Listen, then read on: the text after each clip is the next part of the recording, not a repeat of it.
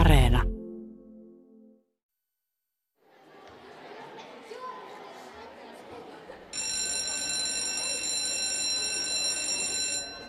Huomio, eskarit, viskarit, neskarit ja muut tiedonjanoiset. Olkaa hyvä ja siirtykää luokkaan P2. Siellä alkaa esitelmätunti. Luokka P2, niin kuin pikkukakkonen. No niin, sitten istutaan ja rauhoitutaan. Tänään vieraanamme on Mari. Hei Mari. Hei kaikille. Hauska olla täällä. Mari esittelee meille, mitä oikein haluatkaan meille esitellä ja miksi? Onko se juttu kenties tuossa laatikossa? Kyllä, täältä se löytyy. Pieni dinosaurus. Näyttää vähän linnulta. Sillä on sulat ja höyhenet ja kaikki. Joo, tämä pikku veijari on nimeltään Microraptor, yksi pienimmistä dinosauruksista. Jos katsot tarkemmin, huomaat, että sillä on höyhenpeite kaikissa 4 raajassa.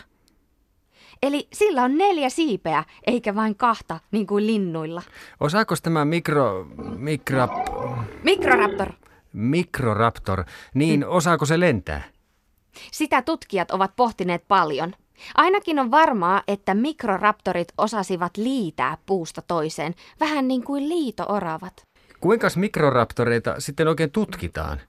Eikös kuitenkin ole niin, että oikeasti dinosauruksia ei ole enää olemassa? Pitää paikkansa. Dinosaurukset elivät miljoonia ja miljoonia vuosia sitten, mutta niitä on voitu tutkia fossiileista.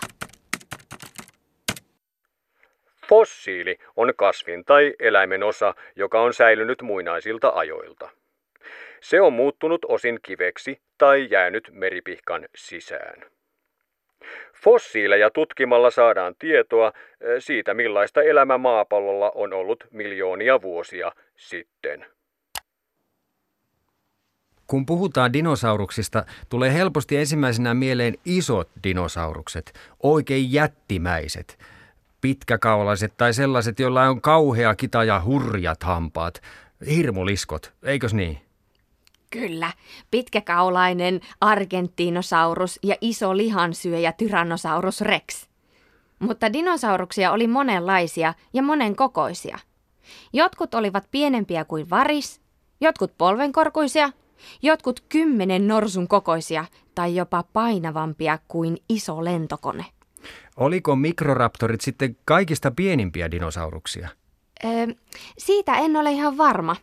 Eri paikoista löytyi asiasta vähän eri tietoa. Jossain sanottiin, että pienin olisi parvikursor tai komsognatus, tai sitten mikroraptor. Erikoisia nimiä. Joo, kun etsii tietoa dinosauruksista, vastaan tulee paljon hienoja sanoja. Adeopapposaurus, hypsilopodon. Mutta burrasaurus, epideksipteryks.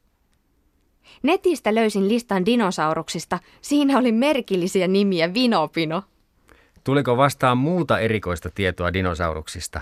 Yksi tutkija oli löytänyt torilta myynnissä olevan meripihkan palasen. Se oli hiottu kauniiksi, että siitä voisi tehdä vaikka korun.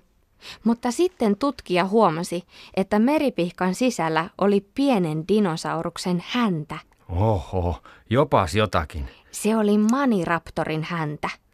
Maniraptori on lintumainen dinosaurus. Meripihkasta opin, että se on miljoonia vuosia sitten kasvaneiden havupuiden pihkaa, joka on kerrostunut meren pohjaan. Jos meripihkan sisään on jäänyt ikivanhan kasvin pala, hyönteinen tai vaikka pienen dinosauruksen häntä, se voi säilyä siellä meidän aikoihin asti. Kiitos Mari esitelmästä. Ensi kerralla sitten jotain ihan muuta. Eikö se ole mieletöntä?